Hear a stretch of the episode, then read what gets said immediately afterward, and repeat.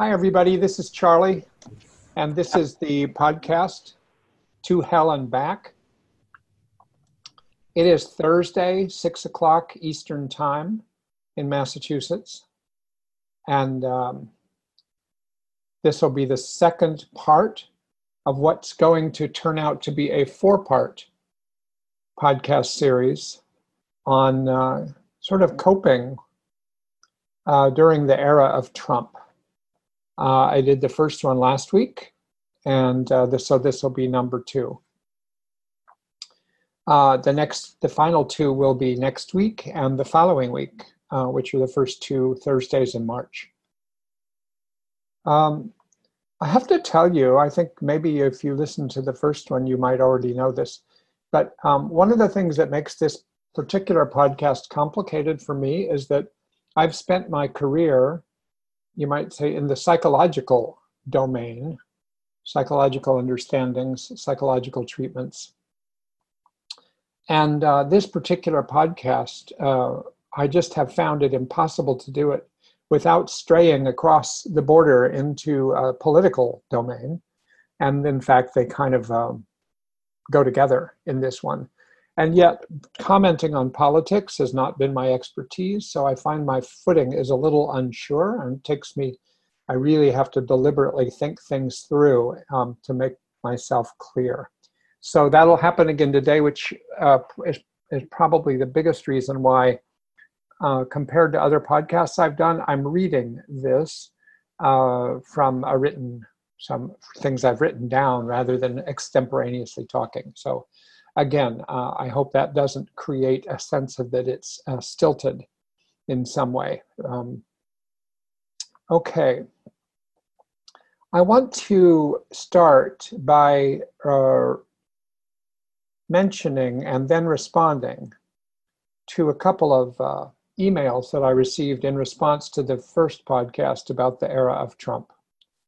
And, uh, and, and so that uh, there's one that I'll just tell you what it said. I thought it was interesting, and the other that uh, I want to respond to because I think it's a big deal, uh, and it'll be my segue into today's podcast. Um, and then uh, the reason I've extended it to four, a total of four, is that I'll be take some time will be taken up with this today, and then next week uh, it'll be the following two weeks. They'll be completely at the in the realm of the the practical, borrowing from the playbook of DBT, how to cope with a lot of emotions, thoughts, and other things that come up in response to this era.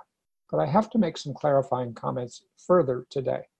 So, one person was concerned and wrote to me, was concerned that by mentioning some of the more dire urges and thoughts um, that I mentioned, that come up in the current environment when people especially are very angry uh, that someone might take these comments of mine out of context and land me in some kind of trouble like like somebody's listening in and i'm going to be i'm misunderstood taken out of context and seen as some kind of uh, going going beyond the limits of what i should be doing on on on the air so to speak. I really appreciated that concern and i hadn't really thought about it at all which is probably a little naive on my part. Um, but I think uh, just receiving it reminded me that there is an atmosphere uh, in which people may feel something like that Big Brother is watching or listening. I'm just going to leave that aside, but I thought it was worth mentioning. The other person shared her perspective about the current political environment and atmosphere in, in response to hearing my first podcast. She felt that I may have come across, even though she liked a lot of things I said, as Trump centric in my explanation of things, my way of formulating the current level of polarization in the United States.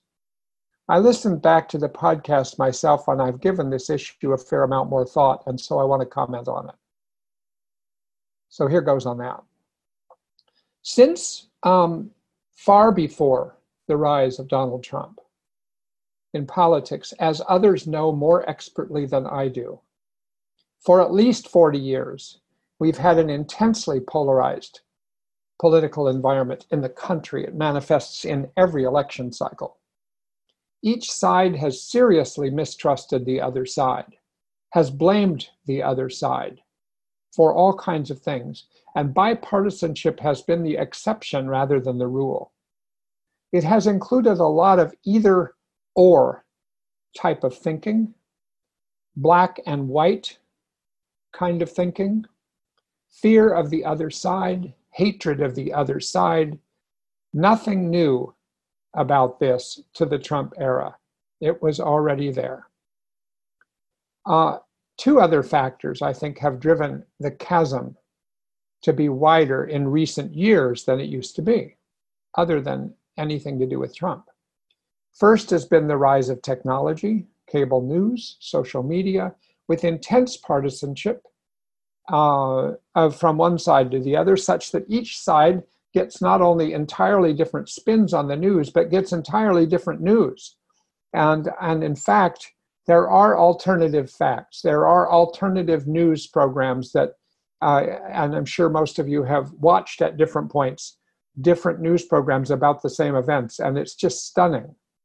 So, how could we not be polarized if people are listening and that's how they get their information? Um, definitely a contributor to polarization throughout the country. Then, the other factor I think has been economic and social, has been written about and talked about by historians. The middle class, as we knew it 50 years ago, when you know uh, when I had grown up, or I was still growing up, I guess, if you consider somebody to still be growing up, up at age 20. But the middle class has taken such a dive with the loss of factories, the loss of civic institutions, the loss of homes, the loss of unions, the loss of influences of churches, and much more. The middle class in which I was raised, where my father made a pretty modest income for raising five children, was able to purchase a house and to upgrade to another house later. Uh, and all five children went to college without too much debt. This is a thing of the past. My children, who are about that age now that I was 50 years ago, uh, there's no chance they could do that sort of thing in that way. And these developments which have happened step by step, sort of slowly but surely for decades, have left a huge group of people in the center of our economy and society who are more and more disenfranchised, who are struggling to make ends meet, who are frustrated about conditions, and who are wondering who to blame. Meanwhile, during these very same years, these past three decades, let's say, Donald Trump has been was growing up, or I'd say five decades, receiving huge financial support from his father at first to build his career in real estate, where his father had built his. He came from Queens. He started uh, where his father was doing real estate in Brooklyn. And then he made the big leap to Manhattan, trying to preserve what was given to him and to build upon it. He brought a lot of ambition took major risks with his projects, suffered several bankruptcies, learned from other models and mentors about how to make money in real estate projects, even with people who were very poor as your tenants. Had to learn to cope with a lot of these lawsuits that included ones about his aggressive business, business practices, his racist practices, and his failure to pay contracted employees. He learned over these decades to play hardball. He, he could play dirty when necessary, being dishonest when necessary, and building his brand as a strong and successful real estate dealer and a business based celebrity in New York. he was even known to call talk radio shows in those days and praise Donald Trump without revealing that he was Donald Trump. His brand took shape his brash personality took shape. And he learned these kinds of skills to claw his way into the spotlight and to recover from some big losses and even turn them into successful books. He was known to weigh in on politics many years ago And there was a notable point. I say notable to me. I don't know whether it was notable to him. I, I thought it was. That's the thing. Yeah, I think it was the 2011 White House Correspondents' Dinner, uh, where people, uh, the president and other people, spoof the president and other people uh, as part of the dinner. And uh, and and there was a comedian, and then there was Barack Obama, all of whom poked major fun at Donald Trump, who was already a big media figure by then. The camera showed him for a moment, just when they had made fun of him and his hair. And I remember thinking, this man is bitterly angry. I didn't I knew him a little bit. I didn't know him well, but just seeing his face, just stone face at that moment, you can probably find it on YouTube. But um, he was bitterly angry, I thought, and humiliated at being the butt of jokes. And I had this thought as I watched even then I bet he is fantasizing revenge right now. He looked like the kind of person who wouldn't put up with that. Back to the nationwide atmosphere now, circa 2012 to 2016, when there was the election. The electorate, most particularly the disenfranchised middle class who were struggling and were fed up with politics as usual, Washington as usual, and they were ready for an unconventional candidate for president.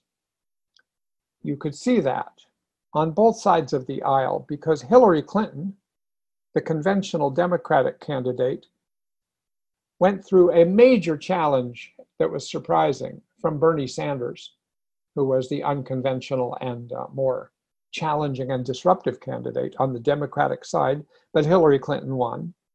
Um, and, and, and Sanders' uh, base was filled with, with passion about him.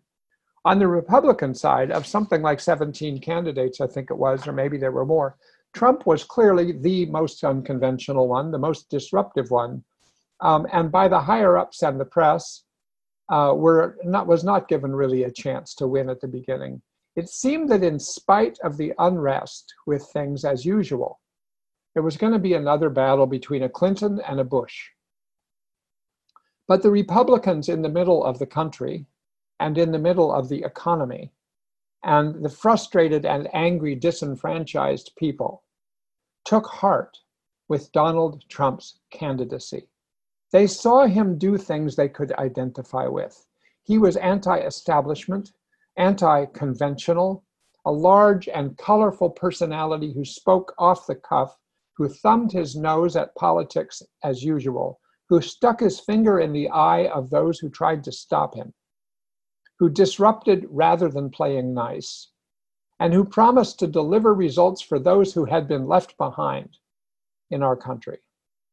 It appeared and then became obvious that there was, in fact, a valence, an opening for someone like him, even though it seemed improbable. He was a wealthy man who had taken advantage of people with, with, with uh, less money and people of color, someone who had not honored his contracts with workers, somebody who had hired lots of illegal immigrants for his hotels, which was well known, even though he himself was anti immigrant, and who didn't know very much about things that politicians usually know a lot about.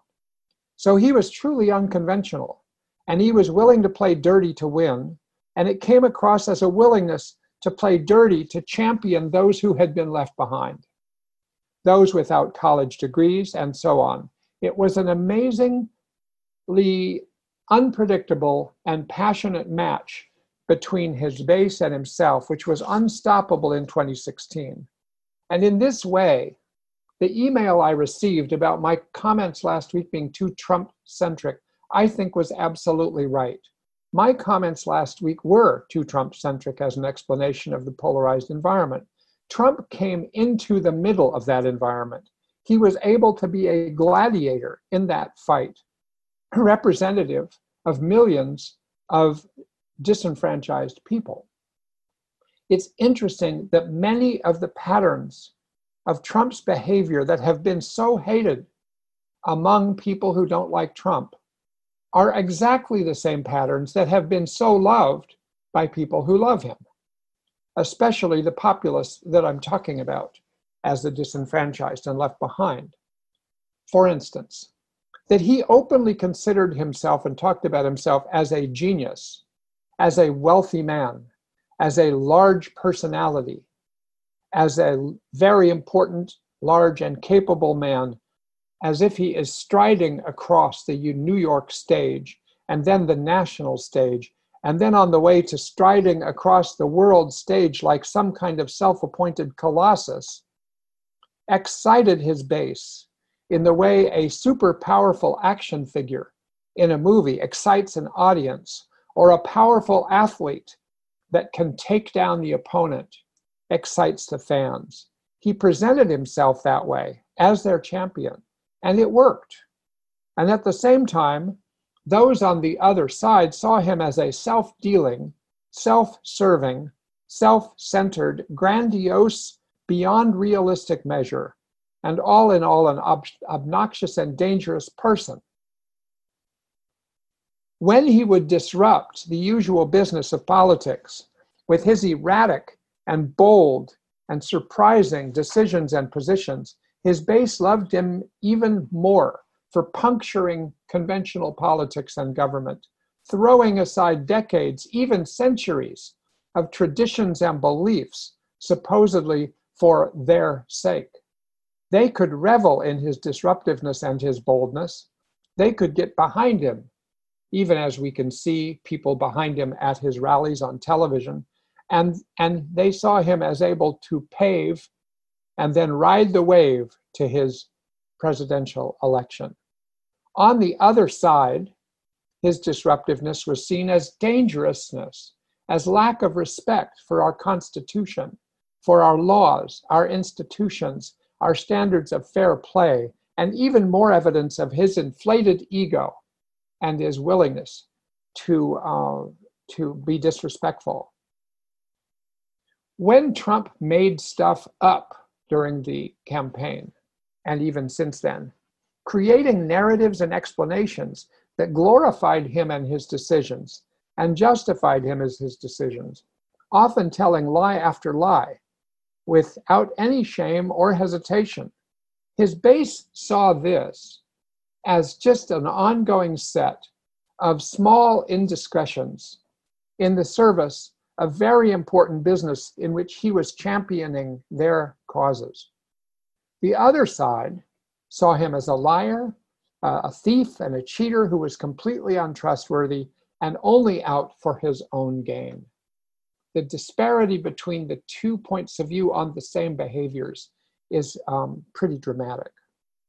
When he trashed other politicians and government employees and celebrities of any kind, the way he would demean people, whenever they showed disloyalty or disagreement, his base saw him again as the most powerful gladiator in the ring, clobbering anyone who dared to challenge him, knocking out people who threatened to get in his way.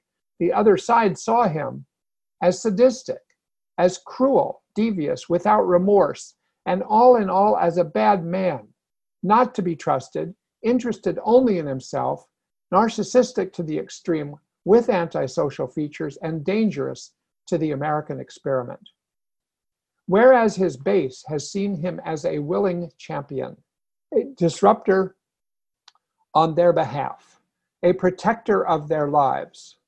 And if he has to be rough and crude and make up stuff to get it done, so be it.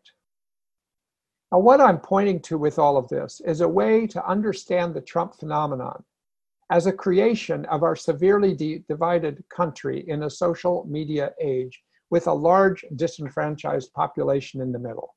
His rise is completely understandable. You might even say it is just perfect as it is, even though it still may leave a lot of further damage in its wake. He is a fighter, not a peacemaker. He is a divider, divider, not a uniter.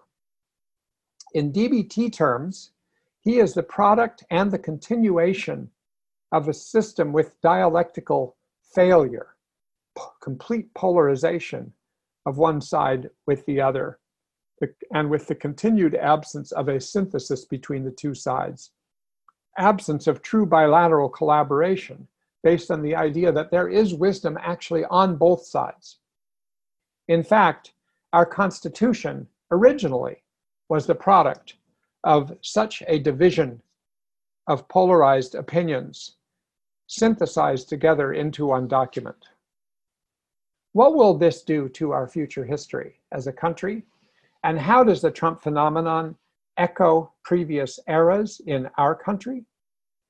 I'm interested in these things, but I'm not qualified to go further into them.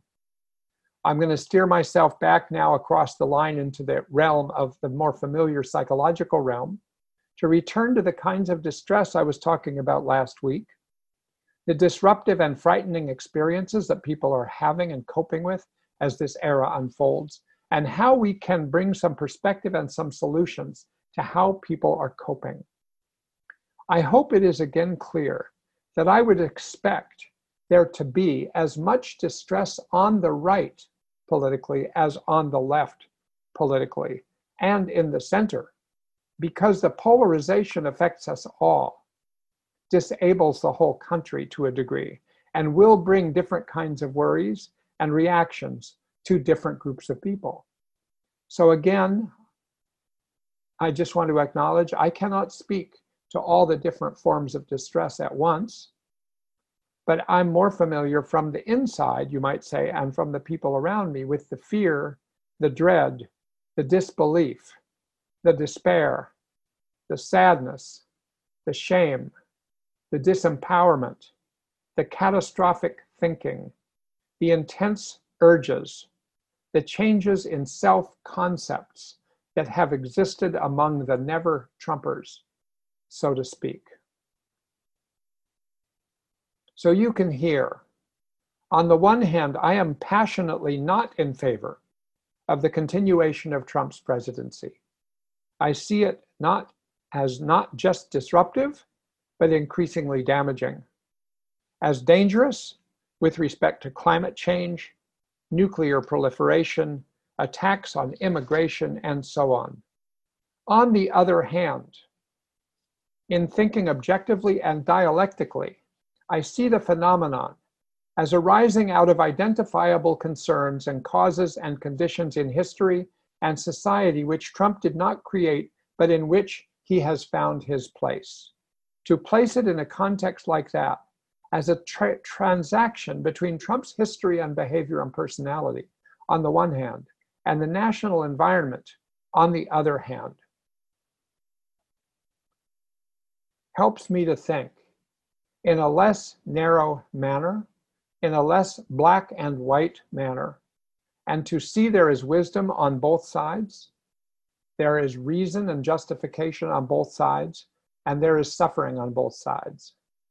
While I hold Trump and others with him accountable, in a larger sense, I hold all of us to be accountable for creating a divided nation, a disenfranchised electorate, and we are all accountable for the rise and the election of Donald Trump in one way or another. I don't think he, as a man, could have done this in a different era. The power has been pumped into him by our system and has been protected by Republican leaders of the era, of the Congress, for instance, who have all had their own reasons to remain invested in his presidency, even if it isn't his reason, and who, if they had acted differently, even in some instances, would never have sustained the Trump momentum that has existed up to today. Trump is not such a great man. He is not such a terrible man. But he rides on a wave in our country that poses a threat to our future, and he himself adds to that threat. To study his rise would be an interesting case study, and I'm sure it'll be done multiple times, as a transaction or intersection between a divided populace, an era of disenfranchisement, and the dynamics of someone with narcissistic personality disorder, antisocial features, and charismatic form of talent. I do believe that we are all in it together. We've created this situation together, and we need to find to solve it together over the coming years. So, now what are the events or triggers, you might say, of the past four years that have aggravated, worried, frightened, and caused such distress in those against Trump. You know these, so please accept my apology in going over some just to make them more concrete and visible. Go get a cup of coffee, a beer, whatever you want. Take a walk if you don't want to hear this part, because it's, uh, I just want to make it perfectly clear the kinds of triggers that I mean that are causing so much psychological distress. What kinds of manifestations that create this particular invalidating environment for about 50% of the country before I go into principles and tools as solutions. As I've already said, there is this overwhelming and unrelenting nature of the news and a president that loves to be a part of it. The seemingly unending set of disruptive decisions and policies, the attacks on one standard or institution or constitutional principle after another, the racism through it all, the anti science bias through it all. Too much to keep up with, too much to think about, and too much to respond to. The tweet storms themselves are a central part of this. The day in and day out pursuit of policies and statements motivated by racism and by discrimination against Black and Brown and immigrants uh, is by a story unto itself that just keeps being overwhelming. So now, here's a list of 20 events in the past four years that frighten the 50% or beyond and frighten other parts of the world. Any 20 that I list could be replaced by another 20, by a 100, or by a 1,000. I apologize in advance. If you don't want to hear them, like I said, I've given you a way out already. But you also might not want to hear them because you don't agree with me or because uh, you wish I had covered other things, uh, etc. So here we go. Number one, birtherism. Years before Trump ran for office, he was on his campaign to allege and prove that Barack Obama was not born in the United States and therefore could not be president. It was a stunning and racist claim backed up by nothing but lies, as it turns out. His campaign, as he did it, was serious in its tone, but it was hard to take him seriously until his fanaticism uh, made it grow into an issue.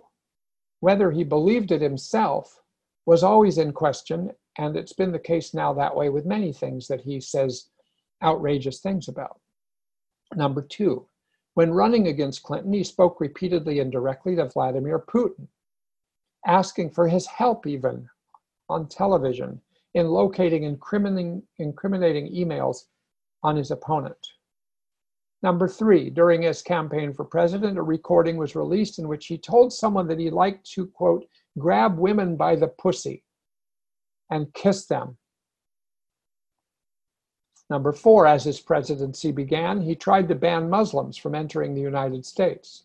And by building a wall at the same time between the United States and Mexico, he called Mexicans who uh, crossed the border rapists and, and murderers and drug dealers.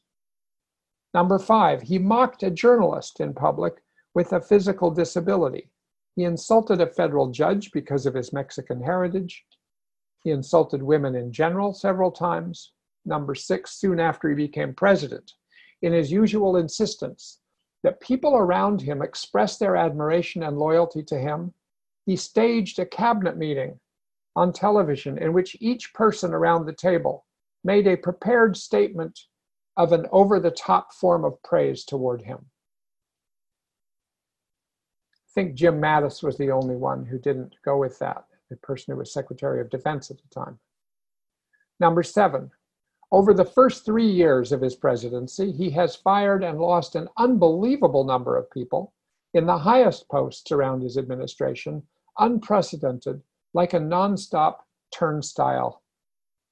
Number eight, more specifically, the pattern appears that he fires or loses those with high levels of experience and expertise, those willing to provide opinions that might differ from his own, and replace them with people whose most prominent characteristic is that they are loyal to him.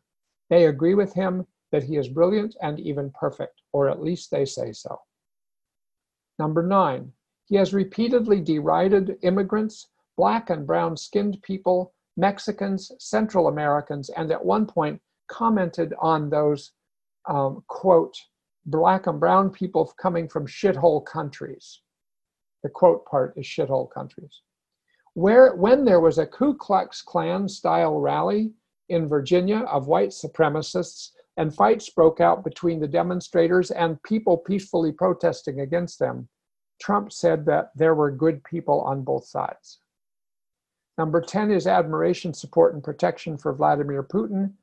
Uh, has been incredibly troubling and consistent for many, and goes along with a more general fondness for authoritarian leaders who harshly put down any dissent. Number 11, he has repeatedly attacked the media, the Justice Department, the FBI, the intelligence community in general, the rule of law, and the powers of Congress that are specifically written into our Constitution to allow them uh, to um, practice oversight over other branches of government and to um, protect against the emergence of tyranny in our country. Number 12, in interviews, it has always been troubling, if not ludicrous, to hear that Trump considers himself a stable genius, as he put it, that he has no regrets, that he has never done anything wrong, that there is nothing he has ever done that requires an apology, and that he can't think of anyone in his life in one interview other than himself who he would regard as a hero or role model. I just want to remind you what I said before. I've gotten through 12 of these 20 obviously I have my bias, and they have the, That my bias creates how I write these and say them.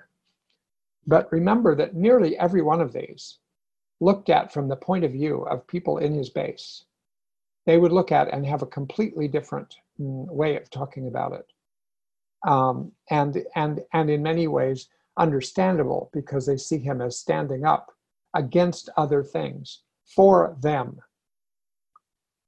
Number 13, he has supported policies that place children in cages and separated families at the border with Mexico.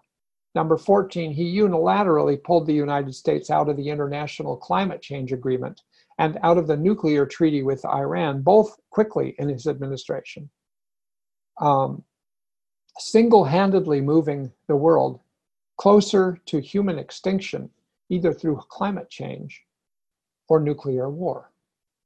He has issued dozens of executive orders, which often seem motivated by a devotion to undoing anything done by Barack Obama, to roll back protections of clean air, drinkable water, and other environmental standards in favor of, of, of uh, profit making for businesses. Number 16, he has not stopped ta- attacking Obamacare ending the necessity of insurance coverage for pre-existing conditions if he could. While for election purposes, at his rallies even recently, claiming that he's going to be the champion of saving insurance for pre-existing conditions. Number 17, he has, in order to deliver retribution for John McCain's vote to preserve Obamacare, openly attacked the integrity of McCain, a military hero and prisoner of war in Vietnam, and, and of a Gold Star family, parents of those who were killed in the line of duty for our country. Number 18, to the degree that these kinds of episodes are forms of invalidation of a large segment of our country, they would not be so successfully and pervasively invalidating if those around him in the administration and those in the United States Senate who have the power to convict him when he was impeached, were to have spoken up even now and then to hold him accountable for some of his disturbing episodes and decisions by abdicating that responsibility, by publicly supporting him and letting him off the hook over and over again, all in the service of their own political goals and survival. He has not been held in check or even fact checked by other decision makers in power. It's a bit like a family in which there's an incestuous relationship going on, and everyone agrees to look the other way and to deny it if it comes up. It's so inconvenient. because Mitch McConnell is in such a key position of all, his failure to hold the president accountable positions him as one of the most important people contributing to the pervasively invalidating environment. Number 19. Not only are these types of presidential behaviors and the behaviors of the supportive cast of characters around him contributors to the invalidating fabric of our country, but the polarization between us as citizens, citizens, leaving Trump aside from the discussion itself has to be frightening and disturbing and invalidating in different ways to people on both sides. The chasm has never felt worse than this in my lifetime, and the extremity of it contributes to fear and catastrophic thinking that has so many in its grip. Number 20, and to bring one incident in from the past week. The president has been taking pains in the past few days to state that there is no real need to worry about a pandemic with the coronavirus, which kills about 2% of those who contract it, which is about 20 times as much as is as as flu as the typical flu kills and might be spreading through the country as we speak. Probably is. Certainly that's the position of the experts in the country. Um, which means to me, or just think about this from Trump's point of view, how frightening it must be that with the coronavirus, this is a force affecting his political, possibly his political future. The stock market, everything he holds dear, his expertise, his being a champion, it, it's the smallest living thing in the world. And it doesn't care about politics. It doesn't care what people think. It doesn't care where people are coming from. It's just one of those facts of life that's really difficult. And it must be very hard for him because all of his usual practices, his techniques, his way of influencing and getting his way, it's really hard to do that when this is the problem. I'm now inspired to bring a poem up. I don't usually do this. But while I was writing these things, thinking about these things these past two, three, four weeks, you know, a poem came to mind. And I'm not someone who reads a ton of poetry, but um, it turns out this is a poem that's invoked a lot during the Trump era and during other eras like this when people are frightened. It was written in 1919 after World War I by William Butler Yeats. It's called The Second Coming. And it has been, it turns out it was uh, searched. Um, some statistic about during 2016, even during the Trump election, uh, it, and, and especially right after, it was searched just way more frequently than it had ever been searched before in the last 30, 40 years. So here it is, the second coming. This is really just because the imagery, I think, mm, is more of an artist's, poet's point of view of the kind of imagery that I think I'm talking about in such more of a prosaic way. Turning and turning in the widening gyre, the falcon cannot hear the falconer. Things fall apart. The center cannot hold. Mere anarchy is loosed upon the world. The blood-dimmed tide is loosed, and everywhere the ceremony of innocence is drowned. The best lack all conviction, while the worst are full of passionate intensity. Surely some revelation is at hand. Surely the second coming is at hand. The second coming. Hardly are those words out when a vast image of Spiritus Mundi troubles my sight. Somewhere in the sands of the desert, a shape with lion body and the head of a man, a gaze blank and pitiless as the sun, is moving its slow thighs, while all about it, real shadows of the indignant desert birds. The darkness drops again. But now I know that 20 centuries of stony sleep were vexed to nightmare by a rocking cradle. And what rough beast, its hour come round at last, slouches toward Bethlehem to be born. Now, I hope you might, some of you, find having that biosocial theory with a historical look at the causes and conditions of behavior and the causes and conditions of polarization and the causes and conditions of the rise of Donald Trump, put it in a context that makes it less personalized, that makes it less mm, tempting to blame one person. Because I think it really helps to tune, turn down the affect a bit. Um, now I want to move on from this biosocial theory to what it does in DBT next, and I think it's even more helpful now than going over the biosocial theory as having implications for certain directions to move in this era. Rather than read it, let me tell you about this. Those of you who know a lot about DBT know about this. Those of you who know nothing about DBT, I hope you understand this. I hope I'll make it understandable. Those of you who know a little probably pretty much get this.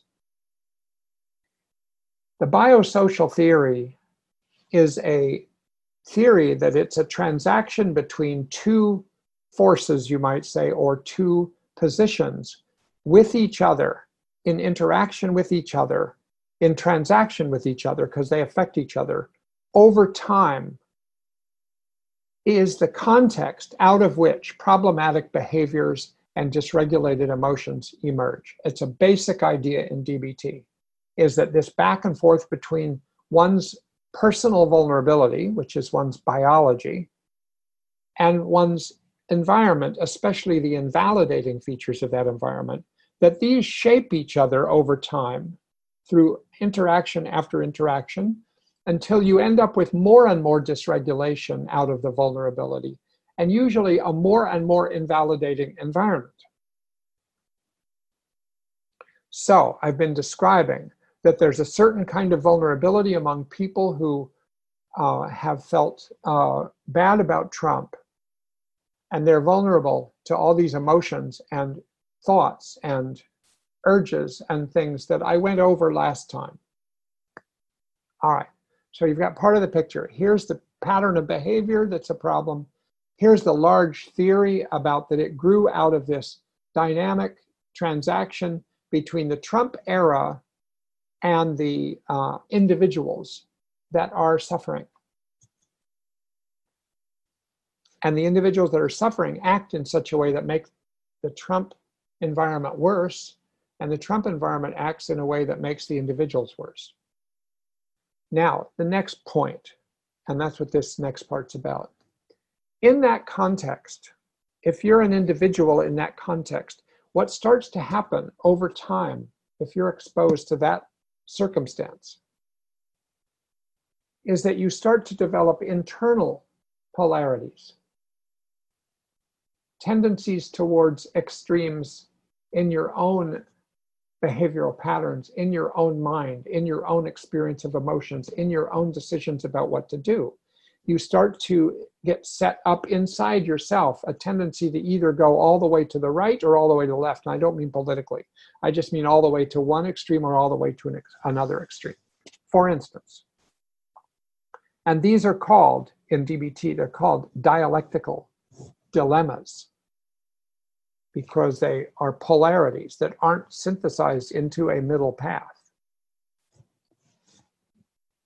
So, an example, not from the current era, though it could come from the current era, but an, a perfect example of what I mean by this is that you have somebody that, because of their history or their biology, they have a high level of emotional sensitivity and reactivity. It kind of like can't stand it emotions are terrible and they get flowing. And that person might heal or be learn to cope with that, except that they find themselves for a period of time in a pervasively invalidating environment, an environment with somebody or with people who have no interest or knowledge or awareness of the kind of experience this person's going through. And therefore, they say stupid things to them. They say hurtful things. They say punitive things. They say pathologizing things. They say dismissive things. And it really just more and more cultivates this larger and larger problem that turns out to be then disturbed behavioral patterns as a way of coping. But now, what happens inside that individual's behavior and inside that person's experience is that inside that person, they now, even if they leave that environment, which is so triggering, they carry within themselves a polarity. And that polarity is between the tendency in oneself to become more emotionally sensitive, reactive, and vulnerable on the one hand, or to flip over to the other polarity, which is to mm, invalidate oneself, to internalize in a way what happened with the environment. And now it's set up inside oneself as if you can see a battle going on, and it's very hard to find the middle ground. What would the middle ground be? The middle ground would be that two different things. Instead of experiencing emotions in a painfully vulnerable way that you can't control and you can't do anything about it, you learn to modulate those emotions. So you can have sensitive emotions, reactive emotions, intense emotions, and you learn things to do to be able to move in on yourself and regulate those better. And coming from the other extreme, where there's a tendency to invalidate yourself, you learn to validate yourself. You validate yourself that you have intense emotions, strong reactions to people, rather than blaming yourself. And between these two directions into the middle, the direction of modulating emotions and the direction of validating yourself, this creates a middle, a middle ground where you become more and more effective now, let's take this whole concept into what I'm talking about now. I, I, I've given some thought to what kind of polarizations have been set up inside people, people I know, to some degree myself, and people who are in this era and who especially feel uh, traumatized, scared, anxious, worried, angry, powerless with respect to the Trump administration and the current direction of things in the country. What kind of polarities have been set up inside the self? And I've come up with four of them that I think have happened for people. So I want to go over those. One, one is a polarity inside the self, well, I'll call it with respect to the level of exposure that a person has to the kind of um, chaos and noise that's going on. So one side of the polarity is the tendency to overexpose. So the tendency of some people to, in a way, become addicted to the news and all things political. Wake up in the morning, find out what's happened. Check in in the middle of the day, watch the news later, read something, read your favorite stuff. And typically, people gravitating towards the part of the news or the voice within the news that they like to hear. And that becomes a kind of like a, an obsession or a, an addiction to, uh, to be always exposed to the news. You don't get much of a break. And, and also exposure inside oneself to be swimming among um, and drowning sometimes among the various emotions that are set off. I mean, I know I've had a lot of them in the last few days with the arrival on the world stage of the coronavirus, and then seeing how the Trump administration and Trump himself um, have been commenting on it, and just feeling like, oh my God, are you kidding me? Is this a lack of interest in science and facts and objectivity going to just go get going again here? And of course it is why wouldn't it? This is absolutely how everything's been dealt with. But I get upset, I get frightened, more frightened uh, about it, and angry about it. So I have a choice. how much do I stay immersed in all the news in a non-stop way as opposed to checking in now and then? How much do I stay immersed in my emotions rather than dipping out of them and deliberately doing other things that'll sort of have different types of emotions and different perspective? And then there's the um, the thoughts and fears. Um, one can overexpose to the fearful thoughts that are going on, the angry thoughts that are going on, you know. And and so on the other hand, so the other hand, the other pole, if that's one pole, is to overexpose to these things externally and internally. There's the pole, the uh, pole that has to do with underexposure.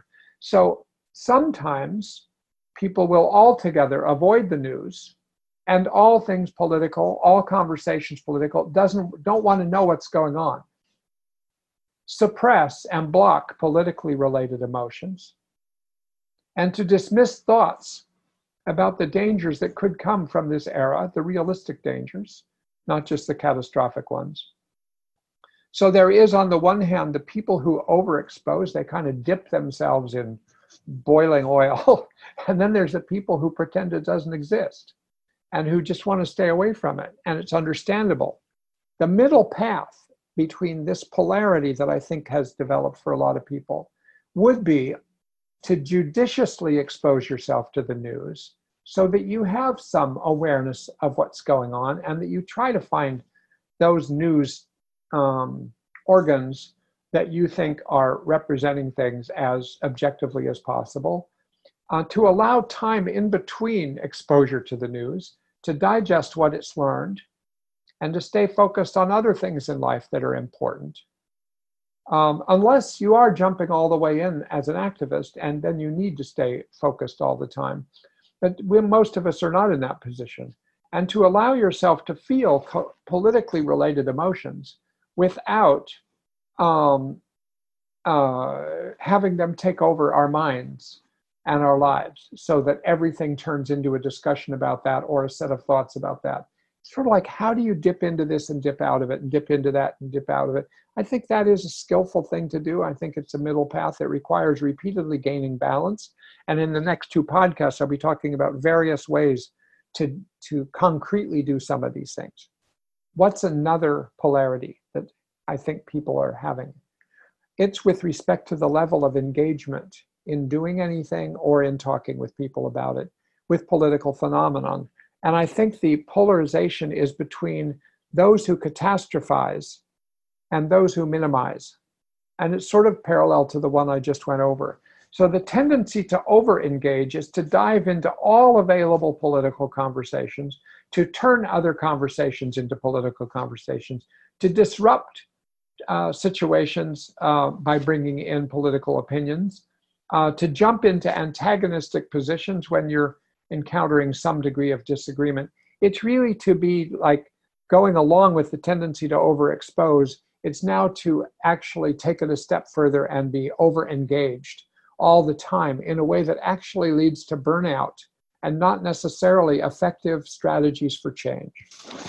And then there's the tendency, on the other hand, to under engage to avoid or escape from all political conversations or events, to walk on eggshells around other people uh, that you know think differently than you do, uh, to sit on your hands when there's options arising that you could do something, you could join in something that would be would advance the cause even locally for yourself in in in in alignment with your position, but actually you just you just disengage, disengage, disengage.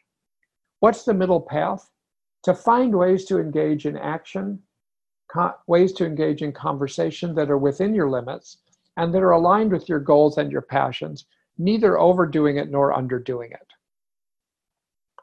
Third polarity, with respect to blame, there is blame is a big part of what's going on across the country. So the tendency on the one hand of finding positions of blaming other people whether it be the other side in general, all people on the left, all people on the right, I mean, or particular people, oversimplifying explanations, taking things out of context because it's ju- juicier It's more effective in the moment as a rhetorical tool. And the respond and and and oversimplifying explanations in such a way that um, that you're taking black and white positions. This is a this is one direction to go, and I think you know I've been there. I've been in most of these places. That's why I'm talking about them. I think in the way that I am, and then the other side, on the opposite side of finding people and things to blame all the time, is to um, absolve everybody of any responsibility for the mess that we're in.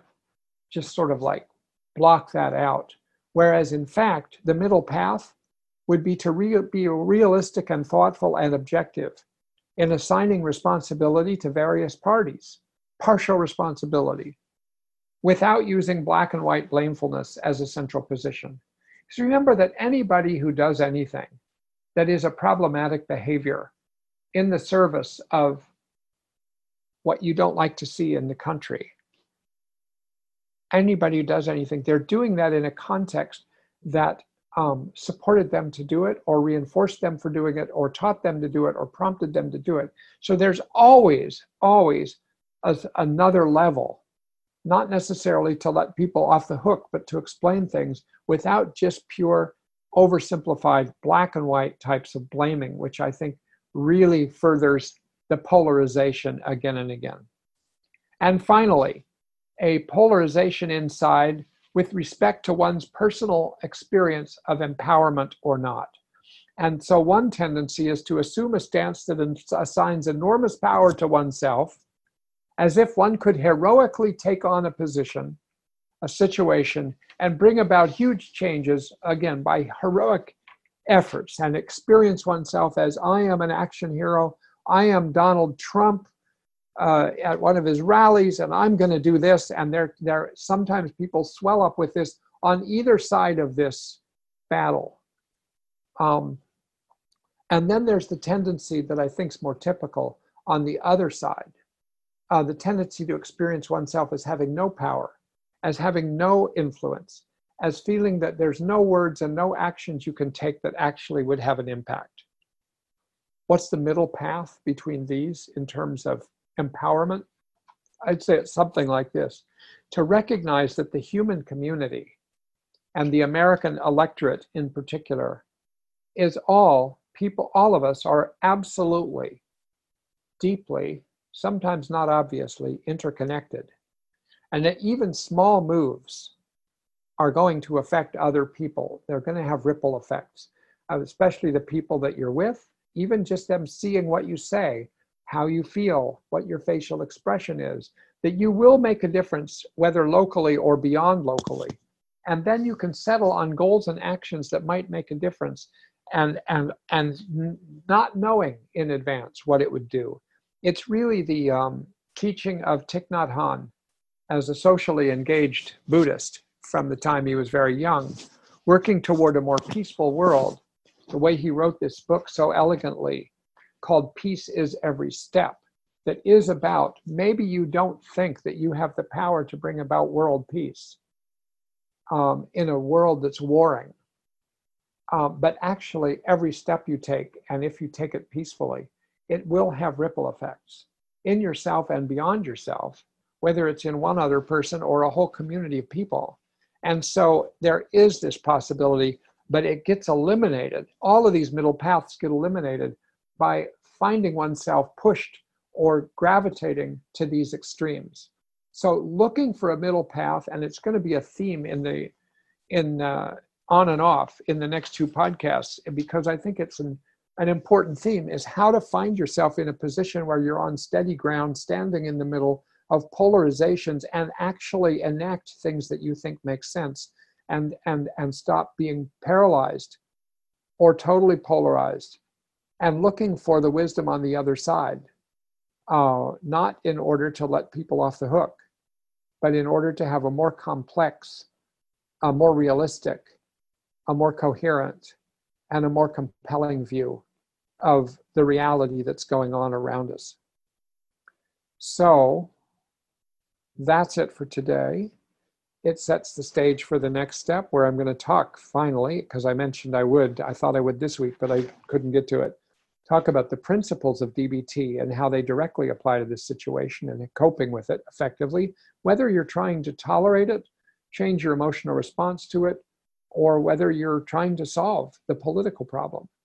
Um, I think there's a lot to, that comes from DBT principles and some of the DBT protocols. And then the final week will undoubtedly just be going through one type of skill after another that could be helpful at this in this situation. So have a good week, everybody. Be well. And anybody who tunes in, I'll be on uh, next Thursday night.